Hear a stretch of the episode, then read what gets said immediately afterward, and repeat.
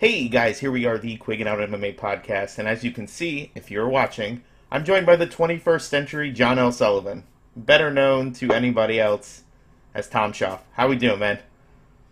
I am doing fantastic. How are you, Mister Quiggins? Not too bad. Um, I'm not going to lie, I had to look up who that was. Just because okay. I was like, I feel okay. like I should know a little bit about him, you know?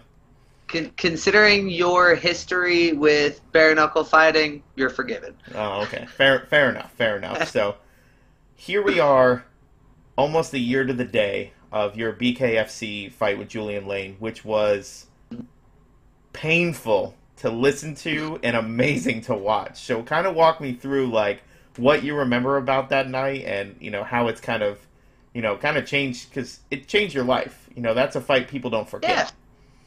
Absolutely. You know, um, that fight was, that was one of those fights that, uh, looking back on it, was one of those fights that I probably never should have taken. Um, but like you said, it was, it, it kind of put me above, it, it, it was a fight to remember. It, it, it was something that turned out to be, even though I lost, it was glorious in all fashions. Um, I went up in weight and I met Julian at one seventy. Um, And he was just the bigger, stronger guy. That was the long and the short of it. He came out like Julian comes out, and uh, he caught me early in the first, and uh, then he caught me again, and it was an uphill battle after that, and I spent every second of the remaining four and a half rounds trying to battle back and get into a good position where I looked like I was in position to win, and then we ran out of time. And those, um, those two-minute rounds, what? They fly. Mm-hmm. Yeah, those two-minute rounds are it, – it's one of those crazy situations where when you're in – because I, I obviously have an M M A background, so I come from much longer rounds. And you never realize how long five minutes is until you're in a, a, a professional M M A fight. It's almost the exact opposite with, with the bare-knuckle fights, because you're in there and it's two minutes and that round's over and you're like, like what? How how is that round just over? Like, I barely just broke a sweat. Like, what's going on here? Um, so it forces pace, it forces action, and I enjoy it, man. I I thoroughly enjoyed all three of my experiences with B K F C. So going with that, and I think the two-minute rounds, do you feel like that was kind of like a disadvantage coming from the M M A background? Because like you said, you know, there's so many fighters who kind of like take that first couple minutes sometimes to get into it. Right. And like at that point, you're already down a round. Precisely. You know, and that's kind of that's kind of a problem that I have is I I I take a couple minutes and I feel out the fighter, and because of that M M A background, I know that I've got, you know, a five minute round where I can kind of work and flow and move and get a fighter figured out. You don't have that luxury in bare knuckle. Um, you know, you've got two minutes and you start from the, from the scratch lines and you got to go. Um, so I would say that that definitely was a wake up for me, um, because I do start slow typically, you know? Um, so for, so for me to reflect over the last year, uh, on how things went and how I could have performed better, that was definitely one of the things that I've been working on, um, while I'm training is, is not warming up to the fight, not warming up the first round, just being ready and going out there and ready to go from the first bell. Um, yeah, it was definitely a wake up call for me. Well, and I can't imagine, like you said, going up in weight class typically doesn't go so well. Um, you know, we see a lot of times right. where, you know, you're just not used to the extra weight, or you've got a guy who is used to it and, you know, it kind of plays out mm-hmm. a different scenario. So what made you want to take that fight with Julian and, you know, make that decision to go up? Was it just taking that fight? Um, you know, it was kind of twofold. One, it's Julian Lane. You know, like Julian, like I want to Julian bang, Lane. Bro. You know, like everybody, everybody knows Julian Lane. You know, so it's one of those situations where, you know, when they offered me the fight, like the name alone is like, yeah, like that's something I would absolutely be interested in. Um, but then when they said one seventy. You know, I walk around about one seventy, mm-hmm. one between one seventy and one seventy-five. So for me, it was it was it was great. You know, I was like, this is awesome. I don't have to cut weight. You know, I can just keep my cardio up, train the way that I normally train. I'll be ready. I'll be good to go. But I I fucked up because I I knew going into the fight that I was going to be the faster man. Um, but while I was training for the fight, I knew I was going to be the weaker guy. So a lot of my strength and conditioning wasn't so much conditioning, it was strength. Mm-hmm. So I was far slower than I had anticipated going into the fight, and you add on top of the fact that I start slow to begin with, and it was just it, w- it was a recipe for disaster. Uh, but the, to bring this full circle back to your to your question, uh, the the reason that I went up in weight and the reason that it all made sense for me was because I walk around about one hundred seventy pounds, and it was Julian fucking Lane. Like, yeah, I'm, I'm gonna I'm gonna take that fight, absolutely. You know, that's. That's the type of fight that, that I want to take. Um, if you followed any of my uh, professional career, which not a lot of people have, so don't mm-hmm. feel bad, um, but I actually have – I've got thirteen career wins, and I have fourteen career performance bonuses.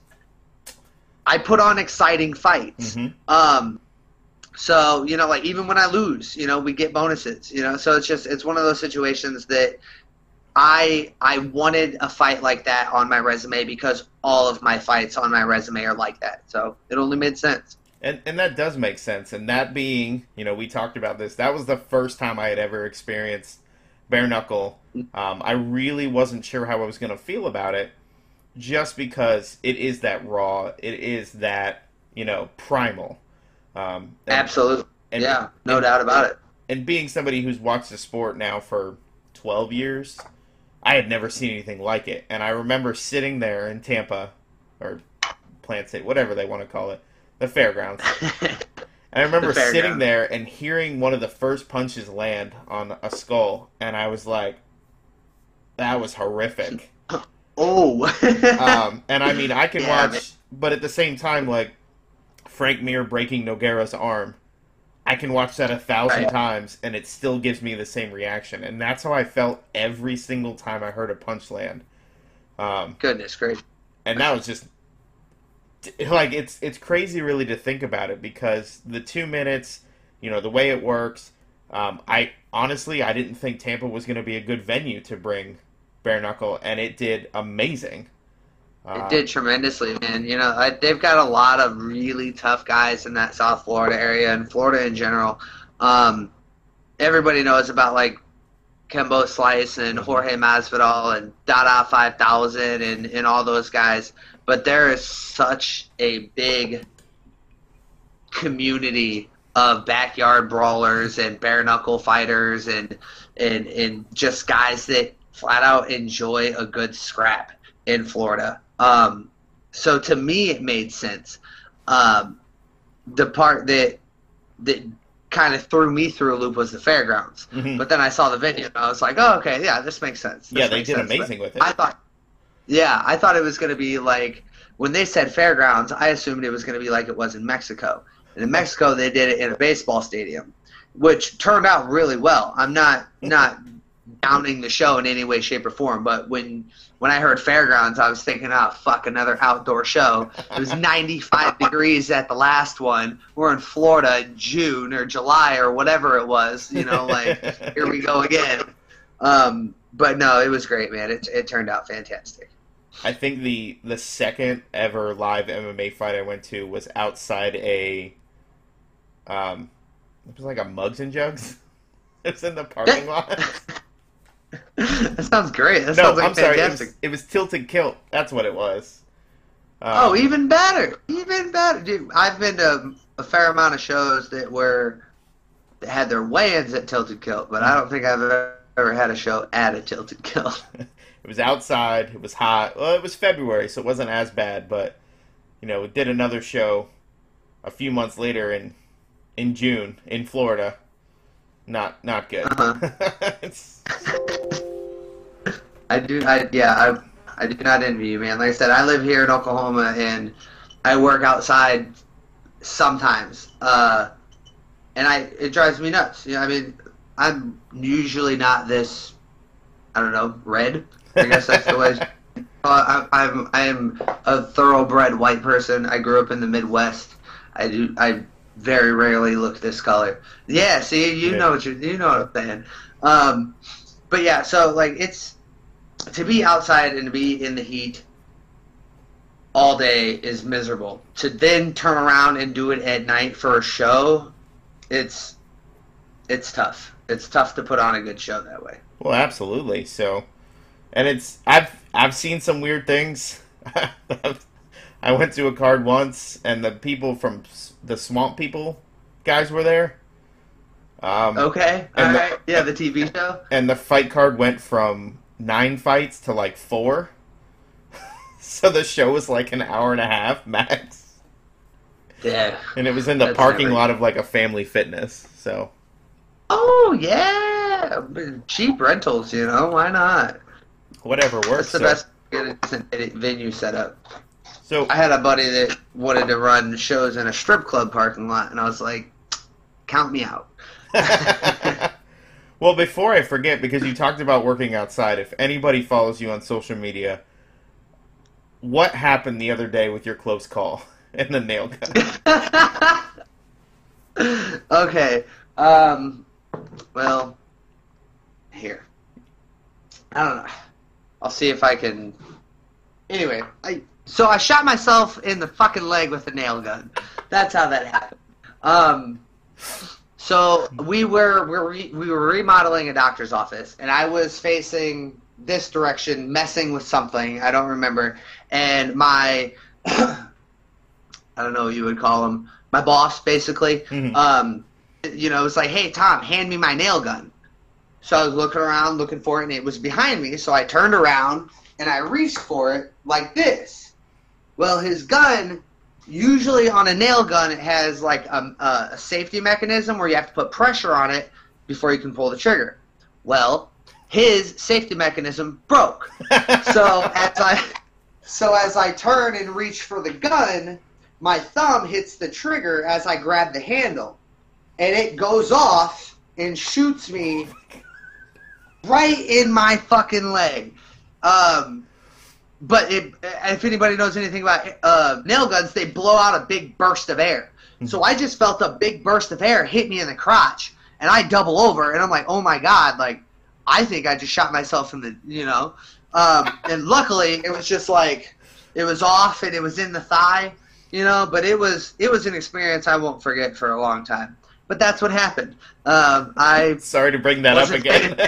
no, no, it's fine. Like it's it was it was an experience. I'm sure I'll laugh at every time it comes up on my reminders every year. Um, but yeah, I just I wasn't thinking, and I use this gun. Like I've been working with the guy for months. I use this gun all the time. I know it doesn't have a trigger, but for whatever reason, I just wasn't thinking, and grabbed it, and that was all she wrote.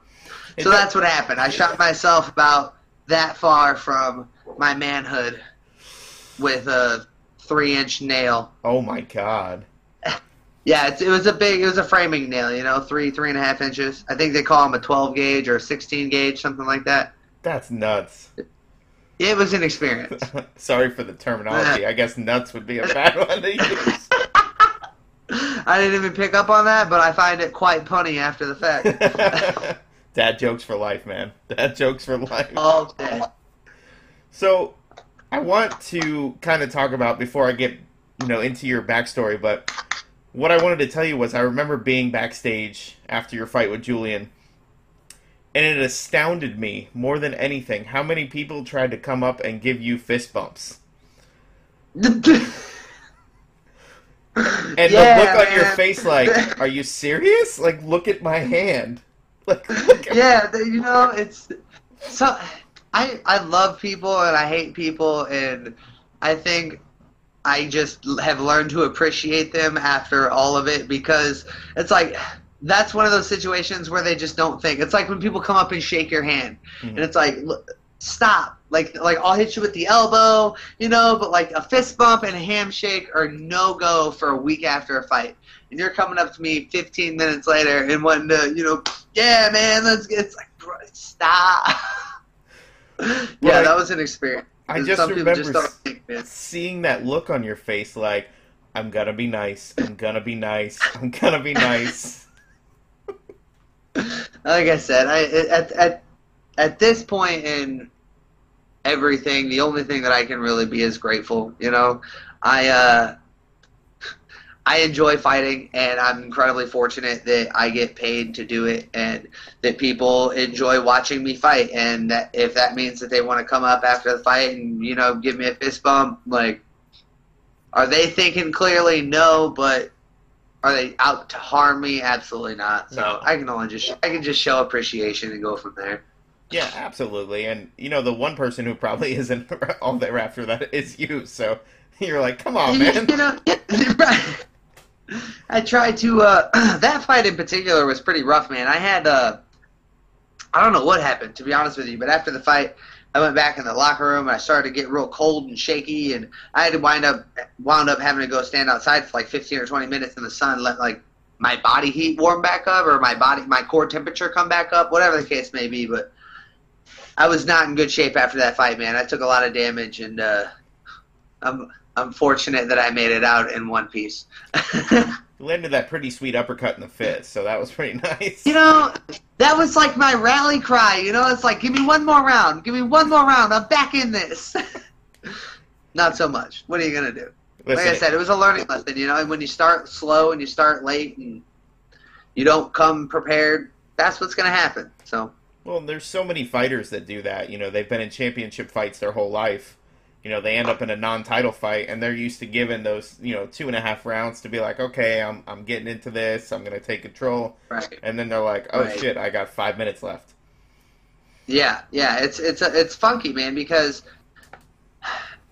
we train for hours, you know? Like, we, we really do. Like, when you're at the gym, it's like an hour of this, and then an hour of, the, like, if we're training for an M M A fight, it's usually thirty to forty-five minutes of grappling, thirty to forty-five minutes of wrestling, thirty to forty-five minutes of striking, sometimes even longer, you know, so we're training for an hour and a half, two hours at a time.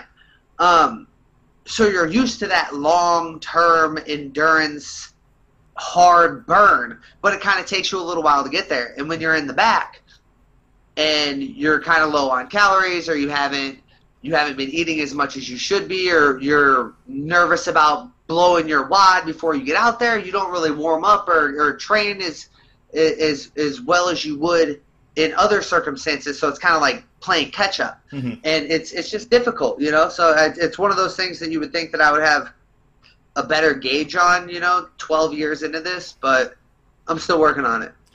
And and I can only speak from experience doing jiu-jitsu, um, having our last guard pass night and wearing a mask the entire time you're rolling. Oh, good.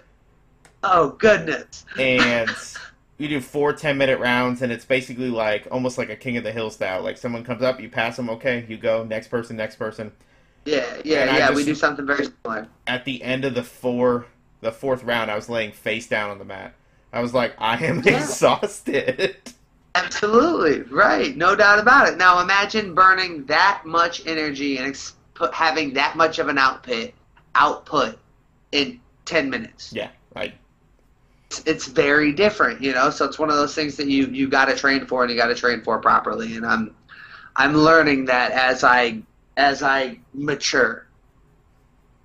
And I think that's, you know, fighting is something you either get or you don't. I don't feel like there's an in-between sometimes. It's like something, um, like you said, you have to be that person that's always ready to be learning, you know, even twelve years into it. You still have mm-hmm. that mental awareness to say, I still have things that I need to learn. Definitely, absolutely, yeah. It's what it's.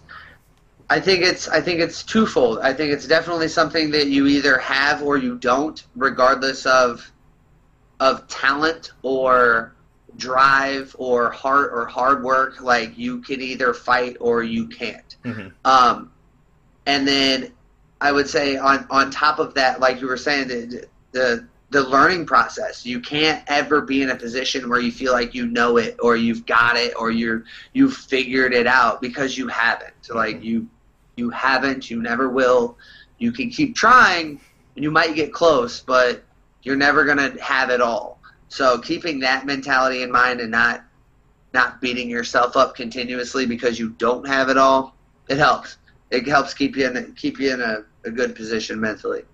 And I think that's a good thing for people going forward, or somebody who's wanting to get into, you know, becoming a fighter, because it isn't just, okay, I'm good at, you know, I can hold my own in a street fight, or I can hold my own here.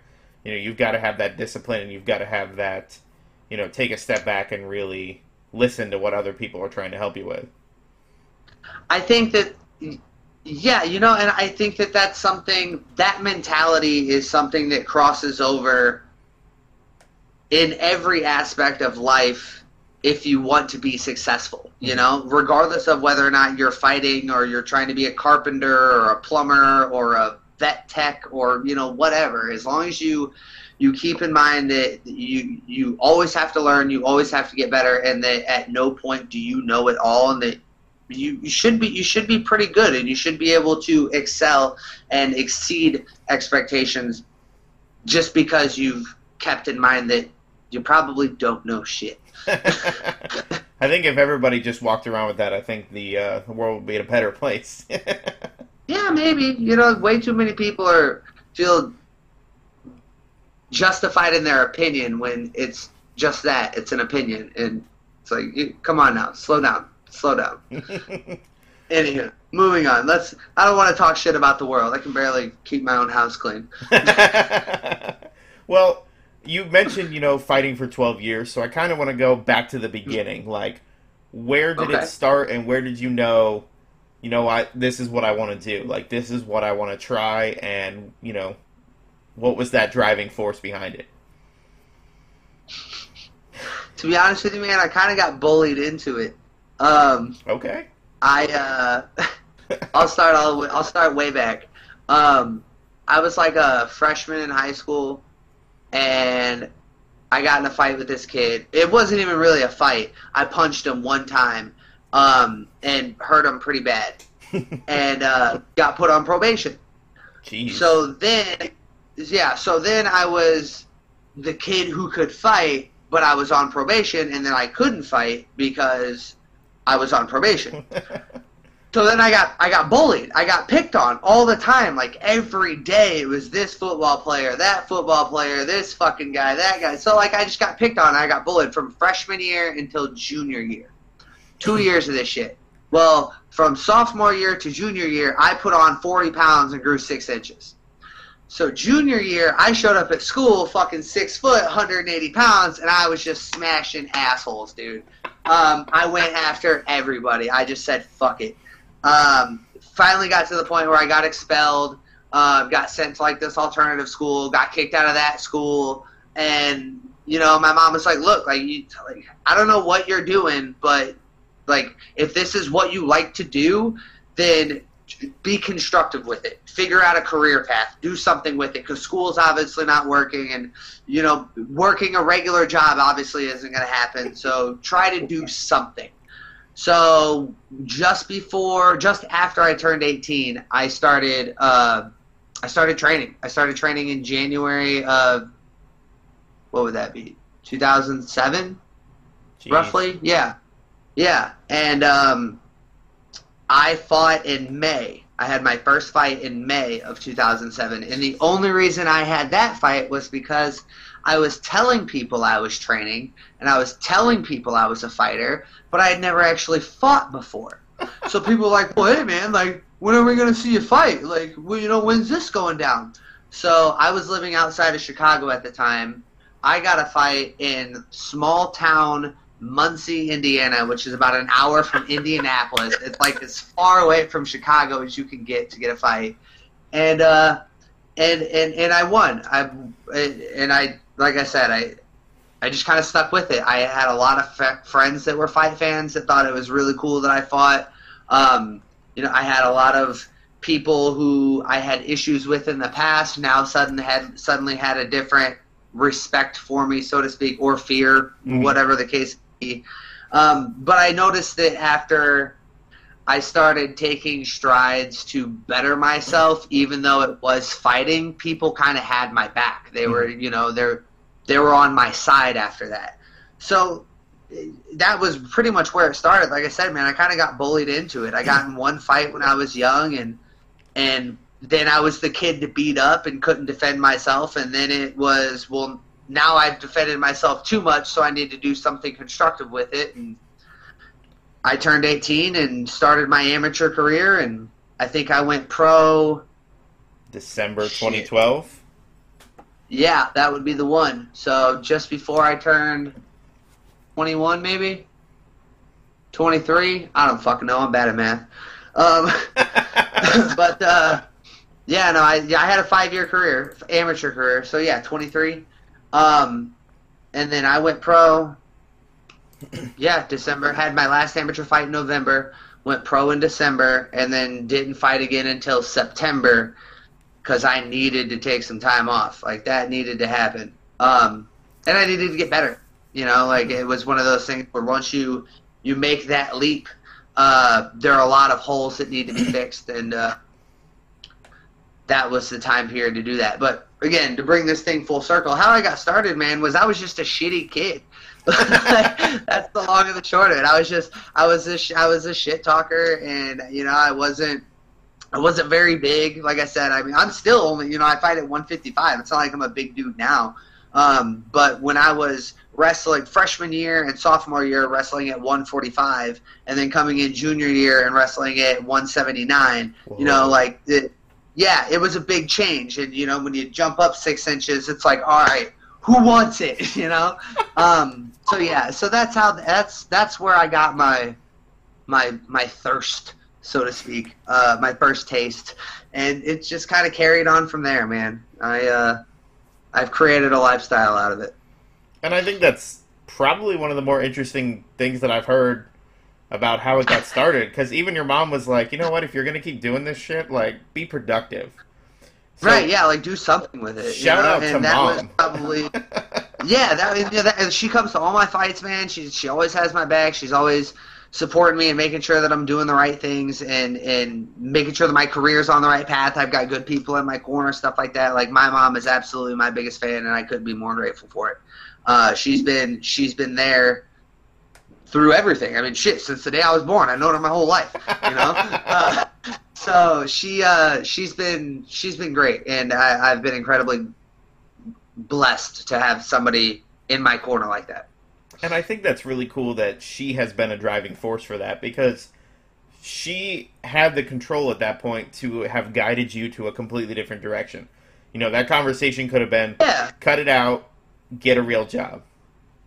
Absolutely, absolutely. But you know, the the cool thing about my mom is she's never been uh she's always been one to think outside of the box, I guess you could say. You know, she's never been, like, restricted by guidelines. Um, and she's always had to hustle. She's always had to she, she you know, she she's a single mother with four kids, you know, like, oh, she's always had to to to make sure that her kids were fed and work, and you know, she's always had to hustle. So she's always she's always been supportive of ways to make money legitimately that, that aren't mainstream. Mm-hmm.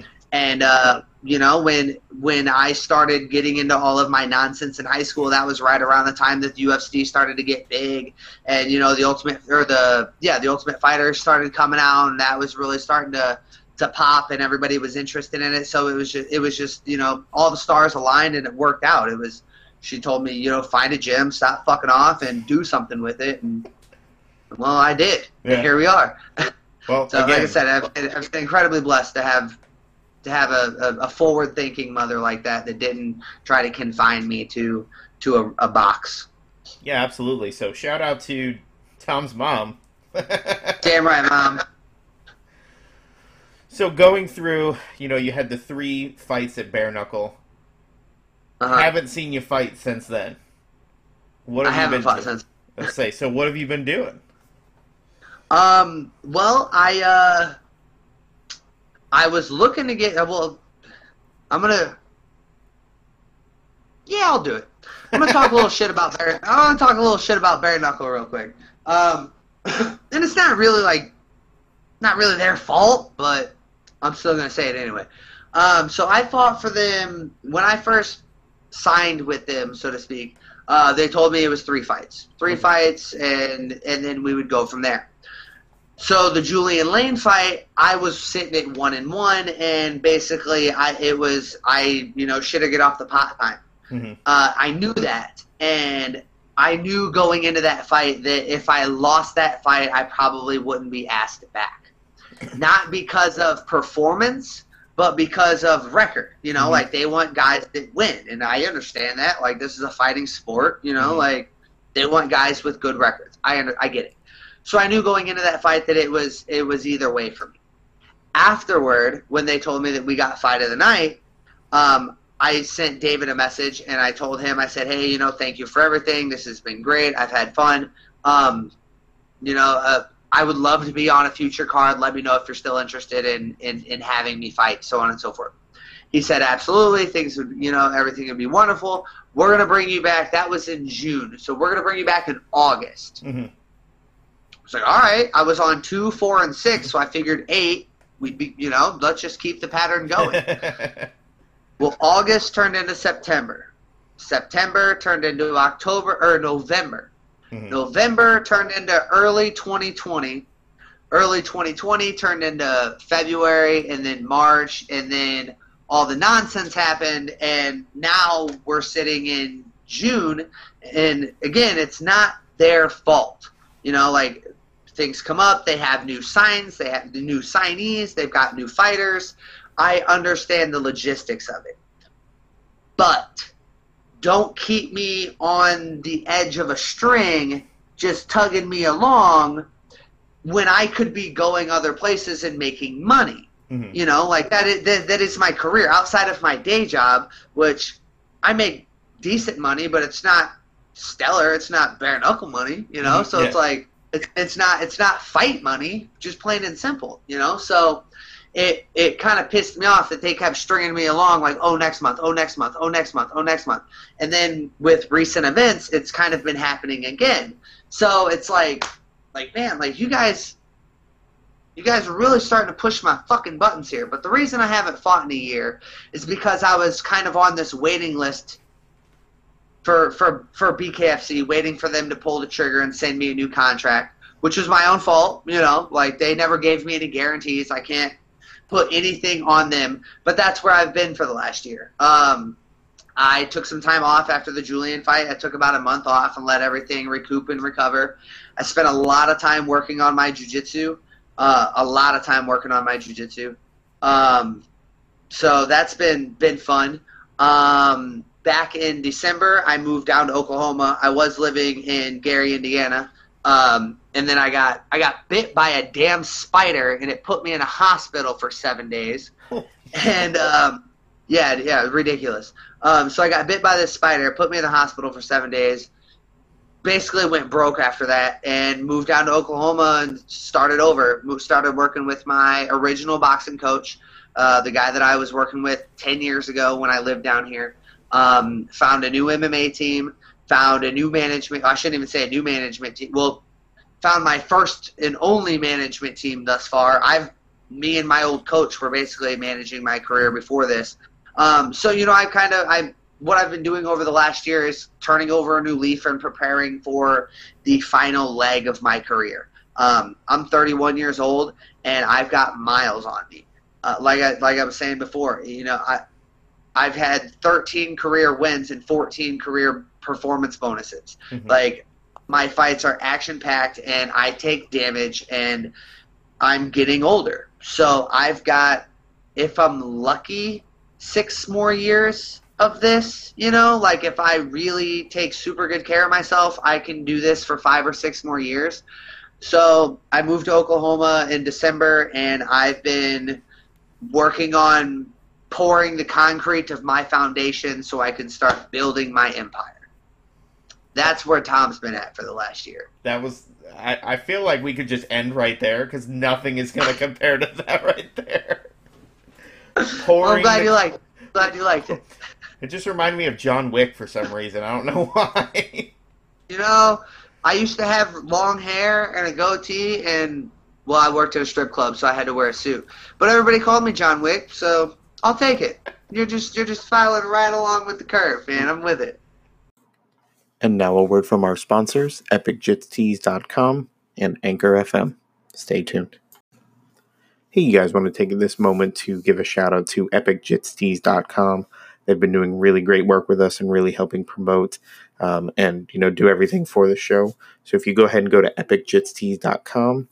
Enter promo code Quiggs, that's Q U I G G S, at checkout to get a discount. You can also purchase a Quiggin Out M M A podcast shirt of your own, along with plenty of other designs of rash guards, all sorts of things. So check them out. Thank you so much. Now back to the show. That's fantastic. And so the next leg of your career, you said you have about six years left. It's kind of funny because I'm thirty-one too, so I was like, "Hey, check that out." Perfect. Yeah. I don't. Yeah, I don't have see, the mustache right skills. You can grow it. It's okay. It'll. It comes with time. If it, if it's any consolation, dude, this is about as much hair as I get on my chin and my jaw ever. So you know, it just, some it just people gravitates. Just it goes up. Precisely, you know, it goes out really, but but uh, yeah, you know, it's just, some people just don't have it, man. Like I just I couldn't grow that if my life depended on it. Yeah, and this is like three days post cut. Like I think this was like Thursday evening. Yep, no, not. This is a year and a half. That's what this is. That's, That's all I got, man. I always try to do. I was like, you got the Uncle Creepy mustache back there, and then Eddie Wineland uh, no, with his. Perfect. Eddie, I'll tell you what, Eddie is the reason I have mine. Eddie started the Mustache Mafia about four or five years ago, back when Uncle Creepy first started doing his. Mm-hmm. And it might have even been longer than that, to be honest with you. But Eddie and I used to do strength and conditioning together in Indiana. Uh, we trained together pretty frequently, things like that. So when he started the Mustache, Mustache Mafia back up, um, he essentially asked me to join, and I could not say no. Like, yeah, right. It was the coolest mustache I had ever seen, and he made it work. So I grew my mustache, and I cut all my hair off, and I joined the Mafia because of Eddie. So, so I have, I'll, a... have to send, I'll have to send him this video, and we'll chop this up, and he can tag it on his Instagram or something. Heck yeah, man. So this event was the first live U F C I ever went to. It was down in Sunrise, Florida. And okay. I'm not going to name a name, but I was scheduled to do an interview with a fighter. So we got down to Fort Lauderdale or Sunrise at like ten a.m. for a six p.m. card. So we got down there a little early. A little bit, yeah. So I'm texting this fighter, and he goes, "Oh, man, I thought you were kidding." He goes, "I'm not doing an interview today." And I remember going, "I hope you get knocked out." And he fought Eddie that night. And Eddie knocked oh, him yeah? out. Fucking fantastic. And I just went... Sounds like Jorgensen. Was that Jorgensen? It's probably fucking Jorgensen. I didn't fucking say it. Perfect. I didn't say it. That's fantastic. I I can appreciate the hell out of that. I actually talked to Eddie quite frequently about that fight because he... He... According to Eddie, that was the best Eddie Eddie has ever been. So, um, which is cool for I'm me glad to have been that able it, to see I'm, that. I'm glad that, yeah, I'm glad that it happened to a guy that fucking blew you off. Fuck him. He's an asshole. And Eddie, Eddie was actually one of the last guys I interviewed when I worked for the magazine before, and I did this great interview with him. And I think I'm gonna start doing like the Lost Chronicles because the magazine went under before they ever published it. Ah, oh, that's tough. That's tough. You should totally find that and, and, and re, you know, renew it, bring it back out, and show people what they're missing, man. That's that's a cool idea. I like Absolutely. it. Absolutely. Well, I've been lucky enough to be with Combat Press. It's now six years, which is crazy because they picked me up a few months after the magazine went down. I thought I was kind of done covering the sport. Um, yeah. They reached out and they said, "Hey, we're looking for writers, and you know, just send in some of your stuff." And so I sent in like five or six, and they like they replied back within like ten minutes. They were like, "All right. Come on aboard," so. You're in. Let's go. So, that's great, yeah, I think man. I'm that's going to start pulling out nice some of these. It's nice to have that kind of security, you know? And it's it's what I do. Like, you know, what fighting is for you, this is for me. You know, I have a day job. I, I wish I could do this full time, but anyone mm. in the M M A media will tell you this is not a sport where you make a ton of money on either side. It's not, man. Oh, yeah, it's, it's really not. It's one of those things that you got to do it for the passion. That's the long and the short of it. You got to enjoy it because you're not going to make a tremendous living off of it. No, unless you're you know, in the top tier. But, you know, that that's – I guess you could say that's the same for any prof- pro- profession or career. Um, but there are certainly way better ways to make your money than fighting and or covering fights. But like you said, you got to do it because you love it. And I do it because of the stories. Like, you and I have never had a conversation before, but I feel like we've been talking for years, so I really love that dynamic, and I know I'm going, like, fourth, fourth wall with this. But... Yeah, yeah, you know, I, I never really thought about it like that, but yeah, you know, there's a, there's a certain camaraderie inside the community. You know, you can, you don't have to actually be in someone's physical presence to to understand their side of the story, because we were all there, we all saw it, we all experienced it. You know, mm-hmm. so yeah, I, I like that. That's that's a gnarly way of looking at it. I'm gonna have to hold on to that. So you've got the six years left, ideally. We don't want to put yeah. a timestamp on it. Are we going back to M M A? Because you said you were working on your jiu-jitsu. So I'm curious oh, about yeah. that.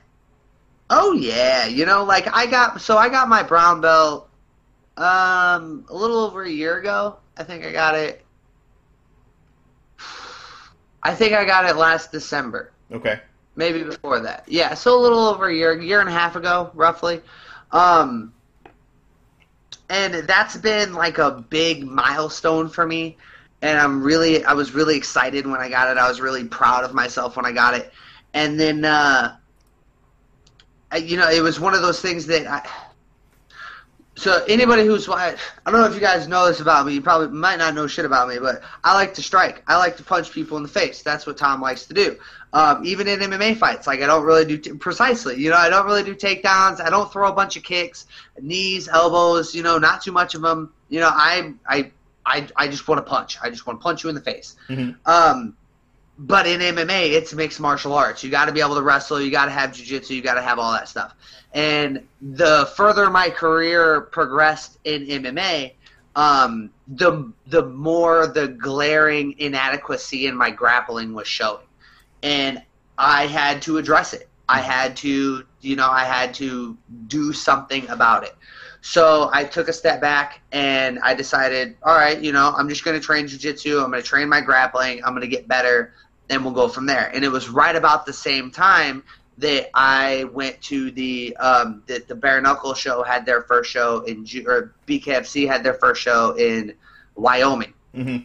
Uh, so I, I was – I cornered uh, A J Adams on that card, and I had another buddy of mine that was supposed to be on that card, uh, two buddies actually that were supposed to be on that card. So I was out there dealing with the show as it was. I wound up volunteering to fight one of my training partners that night because they needed to fill the card, and it didn't happen. But they liked it so much that they pulled me onto the next card. So it worked out really well that I was still able to fight and make money and train my jiu-jitsu. So that's really where my my B K F C career fell into, you know, was I was able to train, I was able to fight, I was able to get better and still make money, but I was also able to do the things that I needed to do to get my M M A game where it needs to be. Um, so then on top of that, I moved down here to Oklahoma because, you know, like I said, I've got a brown belt in jiu-jitsu. I've got a really good jiu-jitsu game. But my wrestling isn't that great. Like, I've got subpar high school wrestling. And that's like at best, you know? So, but, so I came down here because it's, it's fucking Oklahoma, you know, it's the, the wrestling capital of the world practically. And the gym that I'm at, it's called American Elite here in Oklahoma City.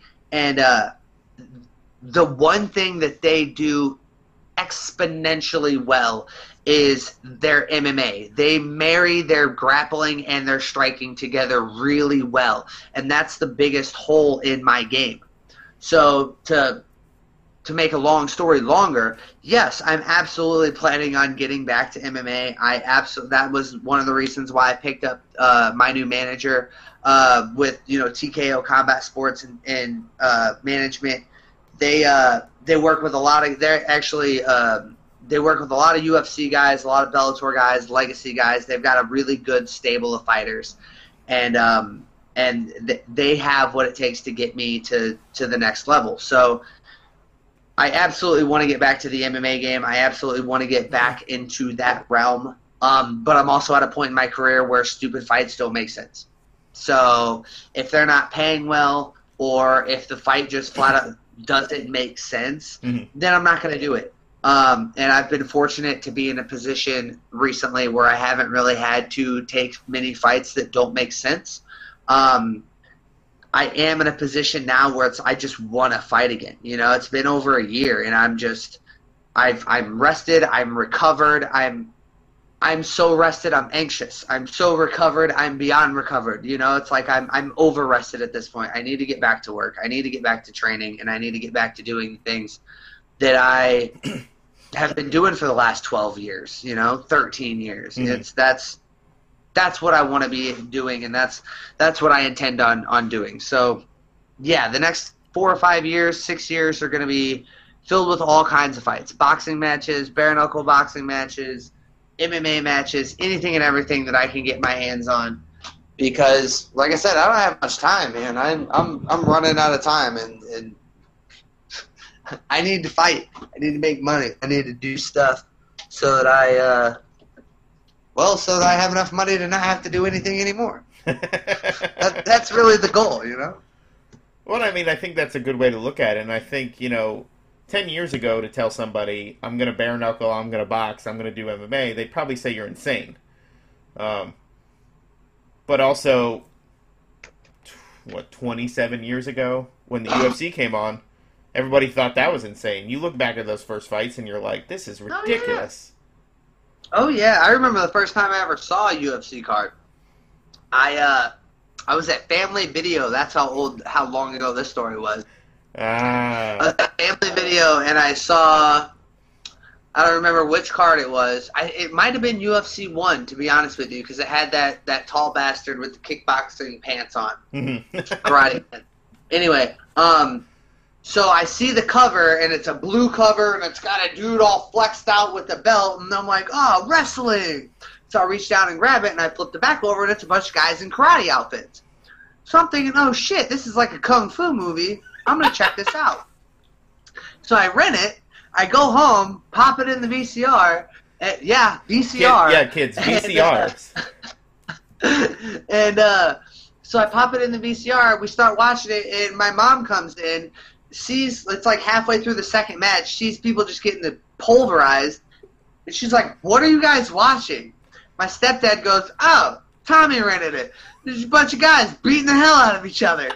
My mom freaked out and made me turn it off, and I never saw another U F C again until I was like fourteen years old, fifteen years old. Oh, like, my God! Pissed me off. Yeah, but yeah, I, like I said, I remember my very first U F C experience. I thought I rented it from Family Video, thinking it was a kung fu flick, and it was not. No, we've we've talked about it on the show. Um, people thought we were fucking crazy. We talked about it on one of the episodes before. I had a couple of my buddies on. The one of the guys that actually got me, um, brought me into M M A the right way. So I, you know, we worked together at Best Buy of all places. Okay. And I had told him, I had mentioned that I watched fights, and he was like, ah, he's like, okay, he's like, come over to my house. I'm like, okay. Came over to his house. We'd watch Pride for like six hours straight. And he would go, that sounds like a great six hours. He'd be like, no, this fight's whack. No, this fight's whack. No, there's a good point in this one. You just got to wait till halfway through. Like, he knew everything about the fights. Like, he remembered all of it. It was so crazy to me.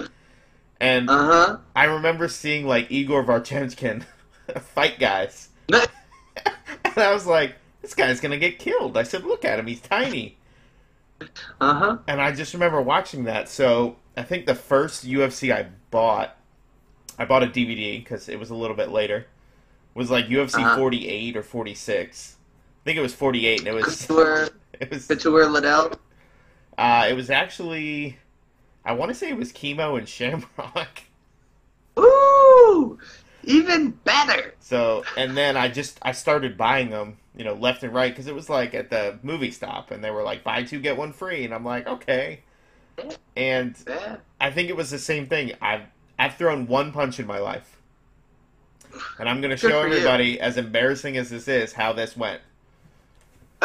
So I'm, I was like tenth grade, girl had just dumped me, kid on the bus making fun of me, and I was just like, I've had it, I've had it.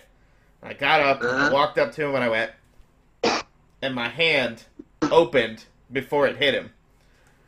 Oh, and well, I looked, so you're just a little soul. And I looked That's at all. my hand, and I looked at him, and his face is like that face like, oh shit, I'm about to get punched. Uh-huh. And I just went, I guess you're not worth it. And I just sat down like nothing had ever happened. That's pretty fantastic. That that might be better than my story. I gotta be honest with you. Like, I don't know about that. You gave him the you gave him the palm of Buddha and just shut the whole thing down. Walked away. How how very kung fu hustle of you. Oh, now I'm getting all blurry. Oh, I was like, whoa. Uh, so I love you. That drink's affecting your computer. Hmm. I said that drink's affecting your computer. Listen. So I love that you brought up the brown belt because I didn't know that. And it was a perfect okay, segue yeah. for me to be greedy and talk about the fact Good. that two days ago, I got my blue belt. Good for you, man. So, that's awesome. Congratulations. I, uh, I've been on and off training since, like, twenty thirteen. And by on and off, okay. I mean, like, okay. once every few months. so, well... I, I know your type. Well, so I worked... I did child welfare, and I didn't have time. Like, okay. I never knew what time I was going to get off work. And then I worked at Red Bull. And I'd be working, I'd be getting up at quarter to four in the morning, and I'd be getting home at seven p.m. at night. Fuck that. So I was like, I can't, nope. I can't tra- like, in my mind, I'm nope. like, I can't train. Like, it's right. not going to happen. Yeah. Um, that's, so yeah. I would, year- I, that's exactly how I would feel, too. Fuck that. Like, I work fourteen hours a day. Get out of here. Yeah. And uh, so last January, I was like, you know what? I'm finally ready to, like, I'm at a job where I can train. Like, the gym's, like, eight miles down the road, so I really have no excuses. Mm. And I said, the first class I had, I said, I want a blue belt by next year.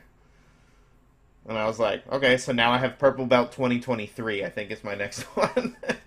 that's, a, that's a great goal, man. I'm glad. Did did you reach the goal? Did you make it by the time you yeah. expected so to make it? Yeah, so I said I would. I said blue belt twenty twenty, so that was two days ago, so it's still like, I have the belt sitting on the table in the kitchen, and I walk by and I'm just like, still crisp. Yeah.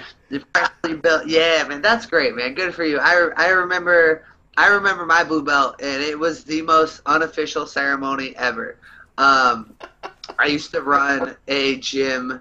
I didn't really run it. I did. I ran a lot of classes there. Mm-hmm. Um, and uh, my coach, my jiu-jitsu coach at the time, he showed up early for class, and I had just finished up with uh, the kids class.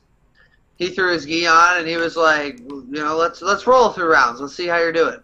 I literally had zero stripes on my white belt at the time. I was training only M M A, was only in a gi, like, once in a blue moon. Mm-hmm. Um, and I, I'm pretty sure – no, I – this was maybe like a year in a year into my pro career at this point. Mm-hmm. And, uh, it, yeah, so that would have made me a, a, a, a six-year white belt.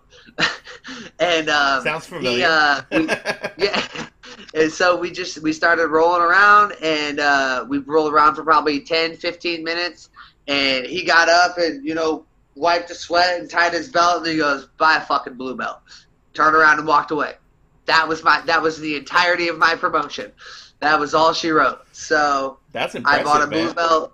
Yeah, you know I bought a blue belt a couple of days later, and then. Uh, It's all history from there, man. I, I I made a, I made really good strides in my jiu-jitsu as far as belts are concerned. I went from blue to purple in less than two years, and I went from purple to brown in less than two years. That's insanity. So, yeah, I, I've made really good progress with my jiu-jitsu, and I'm really proud of it, man. And the gym that I'm at now, um, it's uh, Ricardo Caval- Ricardo Cavalcante uh, affiliate, and um, the. The gentleman that owns and operates the gym has a lot of exciting things coming up for his progression to his black belt, and I get to help him with that, mm. uh, seeing as I'm one of three brown belts at the gym, including him. Four. One of four brown belts at the gym, including him. Mm-hmm. So us and the other three brown belts get to help him work him up to his black belt and do his testing and all of that other stuff. So it's another – learning lesson that I get to look forward to over the next couple of months. It's going to help improve my jiu-jitsu that much further, and I'm really excited for it, man. Like, I never thought, like, I started training jiu-jitsu because it was a, require, a requirement for M M A, and now it's gotten to the point where, like, I just love training jiu-jitsu. Like, I'll throw on the gi and train in a gi before I'll train no gi. Yeah. Like, I've got, I've gotten that I've fallen that far for it, fallen that hard for it, you know? Mm. Even though I still, like I said, have all intentions to get back to M M A, like, I'm a gi fighter over a no-gi fighter any day. Well, yeah, and I, I am too, and I think that's just because of lack of wanting to do no-gi. Because I feel like it's like that, that moment from Talladega Nights where they're interviewing him for the first time and he just keeps going.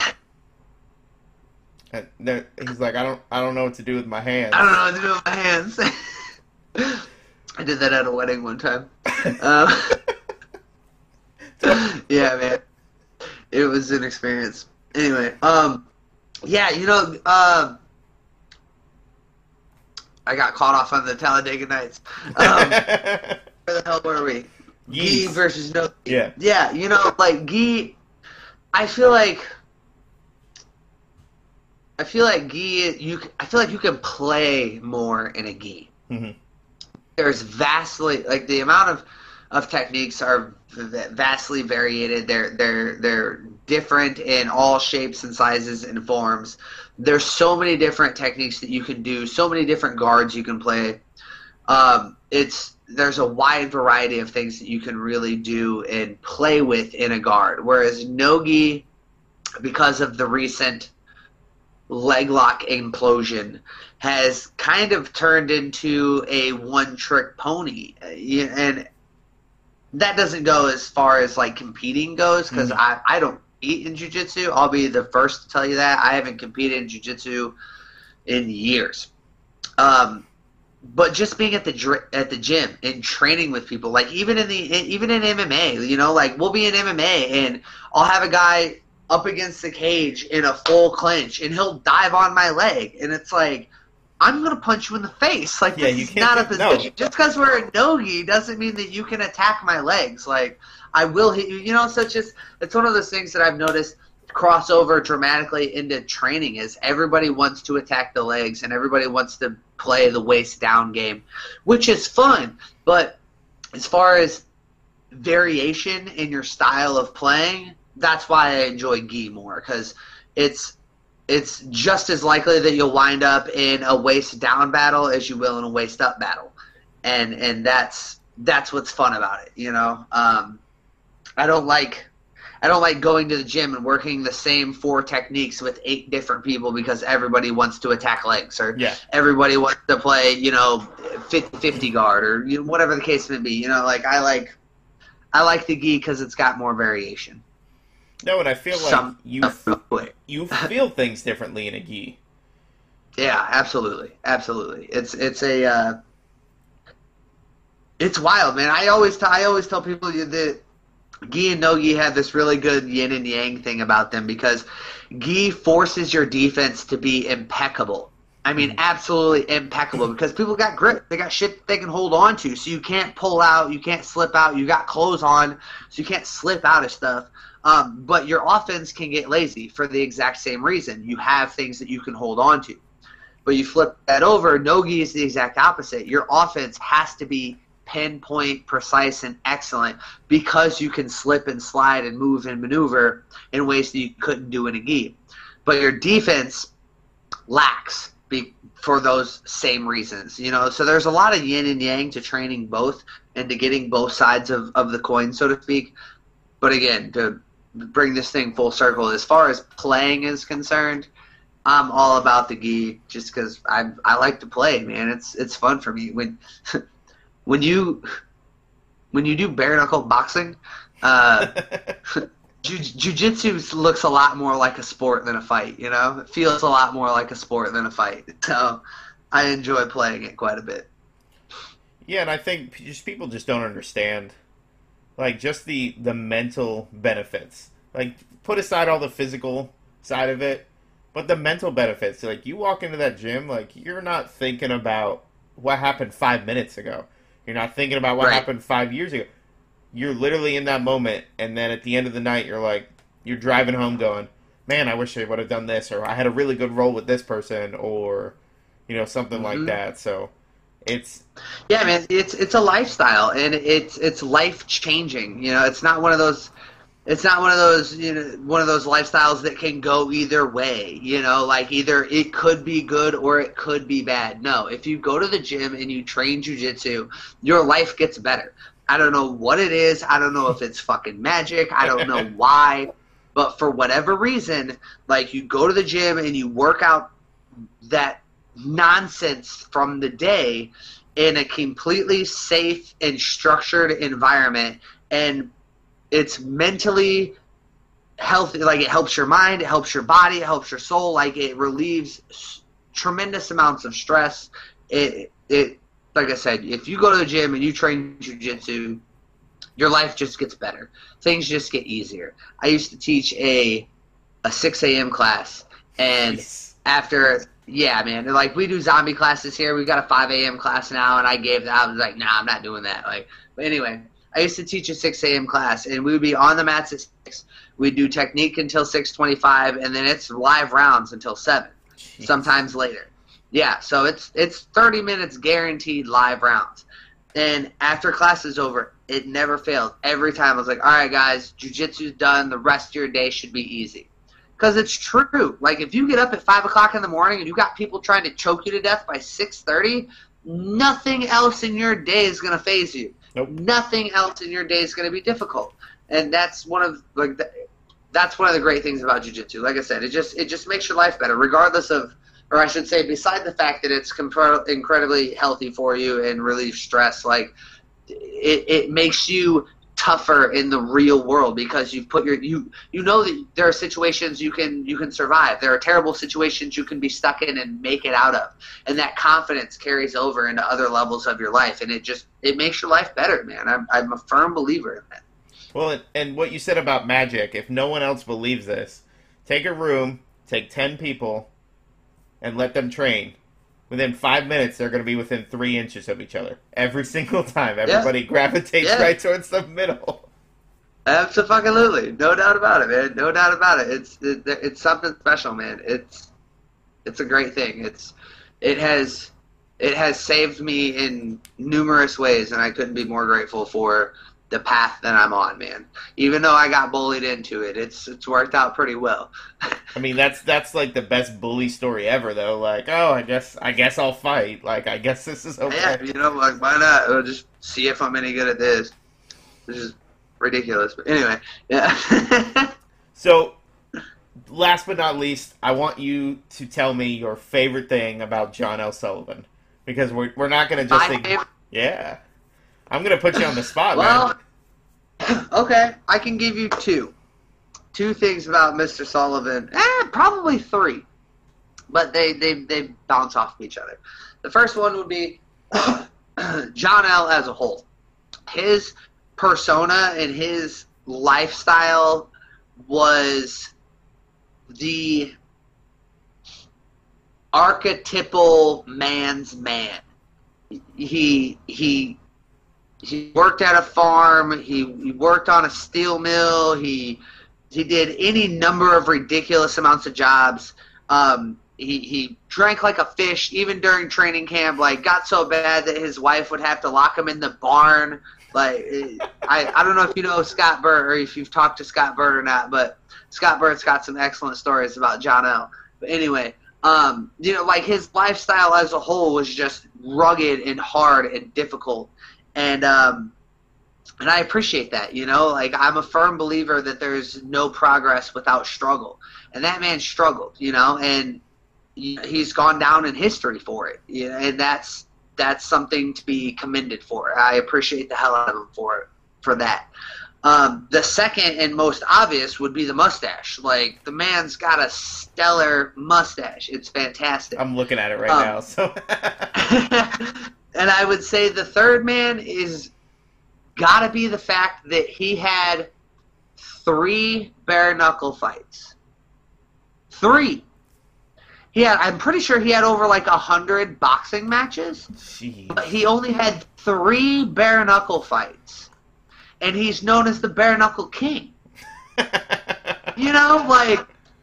Like, how cool is that? You, like, so it's it's just like the the man's legend speaks for itself. And if I had to break it down into what I like or respect about him the most, besides his mustache, would be just his all around character, man. He's a guy who came from nothing and literally got his name in the history books as the best and baddest of all time when he only did it three times. Like.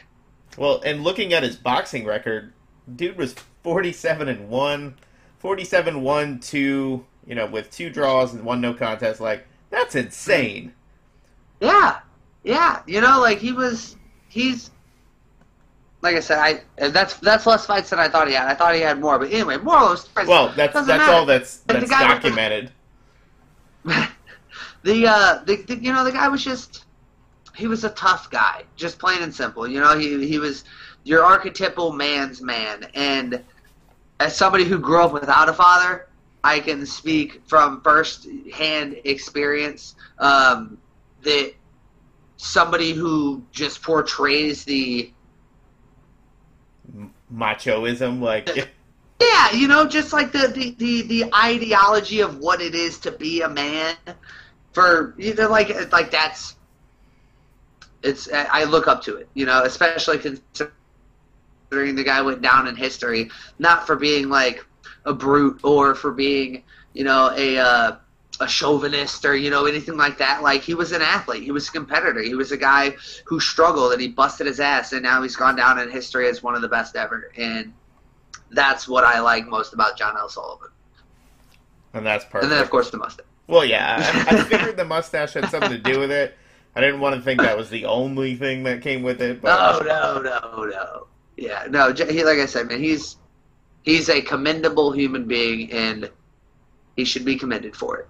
Well, I learned something new today. I hope everybody listening learned something new. Go look up John L. Sullivan.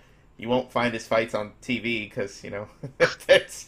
they didn't have cameras. Well, he was fighting, you know, like, what I'm saying, the video late eighteen hundreds to the nineteen hundreds. Like, yeah, man. Like, yeah, that's that's a different generation. And the cool thing about him, I, this is another information that I didn't know. Sorry to keep everybody listening for longer, but that gnarly mustache that he had, he would shave that off before his fights, because people, yeah, yeah, because people were dirty back then, and they'd pull on it and shit. So anyway, he he was he was a, a mustachioed less man when he fought, which that, makes the, the mustache that much more impressive. Uh, yeah, it really does. um, that was one of the reasons, like training, I I try to keep the beard down, because somebody gets a guillotine, I'm tapping from beard hair getting ripped out. So.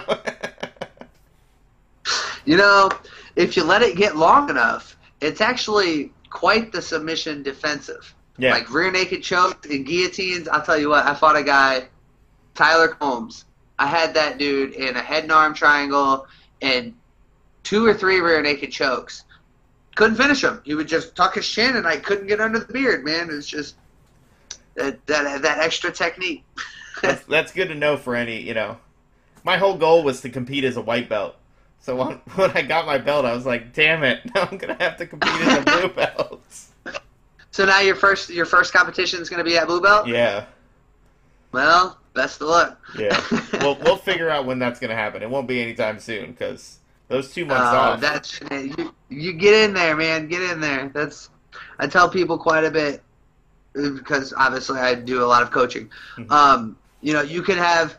You, you've had no competitions as a white belt, and now you're a blue belt. You're going against blue belt competitors who have been competing their entire time as a white belt, you know? So it's like, even though you guys both have the same belt, mm-hmm. you are at a huge disadvantage because they have way more competition experience than you. Mm-hmm.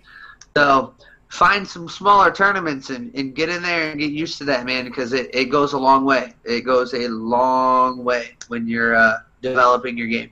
Oh, absolutely. So I appreciate the, the kind words because – like I said, uh, happy to help, man. Other, other than you one know, dude to another. Other than like the few guys on Facebook and a couple friends, I was like, I was excited. My even my professor said, "Oh, you're gonna talk about getting your belt on your show, aren't you?" Like it doesn't matter who you talk. Like I could have talked to anybody, and I've been like, "Hey, by the way, I know you didn't mention this, but I got my belt." Like, oh, you have to do it, man. You have to do it. Like that is that is an accomplishment that very few people will ever achieve, ever.